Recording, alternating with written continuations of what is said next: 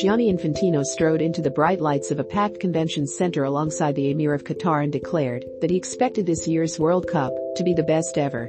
It was not an unusual boast. Infantino has made it before, in Russia in 2018, and he will surely make it again when the tournament heads to North America in 2026. But behind his beaming smile and his bombastic words, the trip to the desert had been the setting for the FIFA president's latest disappointment it was here, were yet another of Infantino's hopes for revolutionary change, the kind of bold, but ultimately failed plan that has marked his presidency of football's global governing body, finally came to an end. The divisive efforts to double the frequency of the Men's World Cup, to milk FIFA's multi-billion dollar cash cow every two years instead of every four, are over while. Infantino reminded FIFA's members, gathered together in person for the first time since the start of the pandemic, that the idea of a biennial World Cup had not been his, a claim that was technically accurate. He had spent a significant amount of financial and political capital to try to engineer what would have amounted to one of the most significant changes in football history. Polls were commissioned to showcase support. Experts were enlisted to push back against critics. But the concept's opponents never wavered. By last fall, European and South American football leaders were already threatening a boycott if it came to fruition in Doha. Infantino finally raised the white flag. The reversal, yet another capitulation on yet another of his grand ideas, followed earlier blunders that have led to damaging rifts with important constituencies. Infantino tried to force through a $25 billion deal with the Japanese conglomerate SoftBank to sell some of FIFA's top assets and create new club and national team competitions, provoking a fight so bitter that he and the leader of European football did not speak for some time while FIFA used back-channel efforts to try to expand this year's World Cup to 48 teams from its planned 32 the proposal was abandoned because it would have required the host, Qatar, to share games with its neighbors, including a group that was then engaged in a prolonged economic blockade of the tiny Gulf nation. Infantino could not quite bring himself to say explicitly that the biennial World Cup, the source of so much acrimony over the past year, was not going to happen.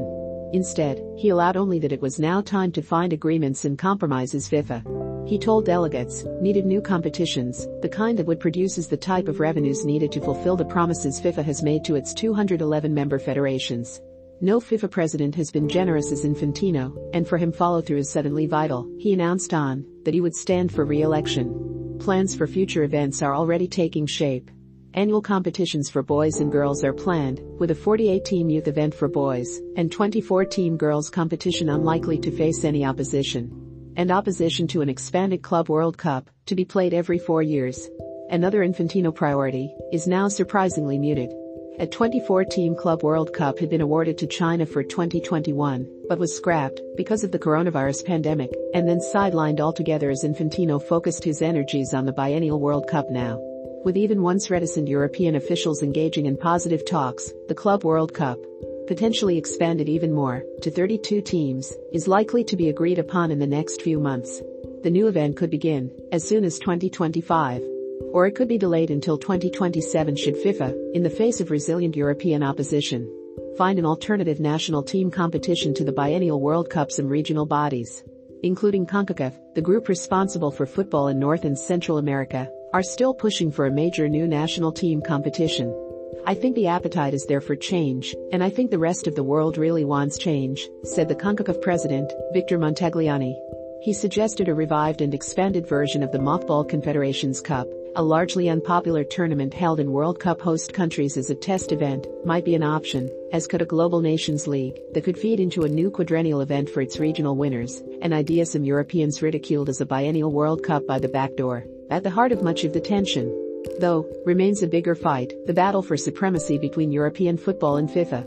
European officials have been angered by what they perceive as efforts by Infantino, a former UEFA General Secretary, to diminish Europe in an effort to bolster his popularity around the world, and signs of their rift were clear in Qatar last week.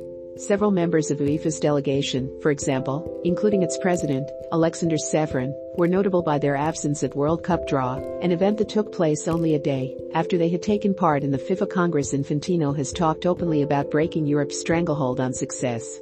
FIFA last year appeared to encourage efforts to found a breakaway European Super League before walking away from the project as it collapsed.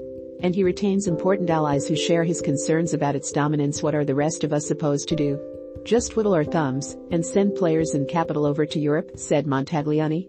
That can't happen. I'm sorry. The reality is, they have as much of a fiduciary duty in terms of the rest of the world, and I think it is time that we all get around the table and figure that out. The now doomed biennial World Cup campaign saw Infantino bring other allies into the fight, including leveraging popular former players and coaches to press the issue on his behalf. The efforts were led by Arsene Wenger, the former Arsenal coach, who toured the world espousing the benefits of the competition, and members of the FIFA Legends program, a FIFA-funded group of former international stars, who also offered glowing reviews. Current players were by and large opposed to the idea at the same time.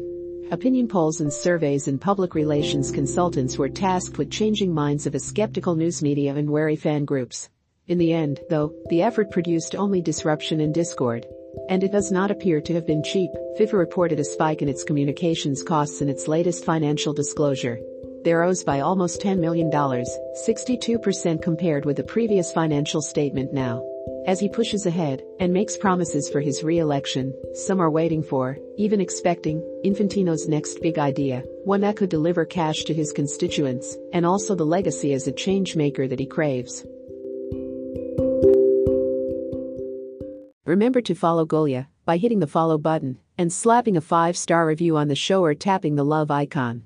Let's get to 1 million followers and tune in daily for new episodes.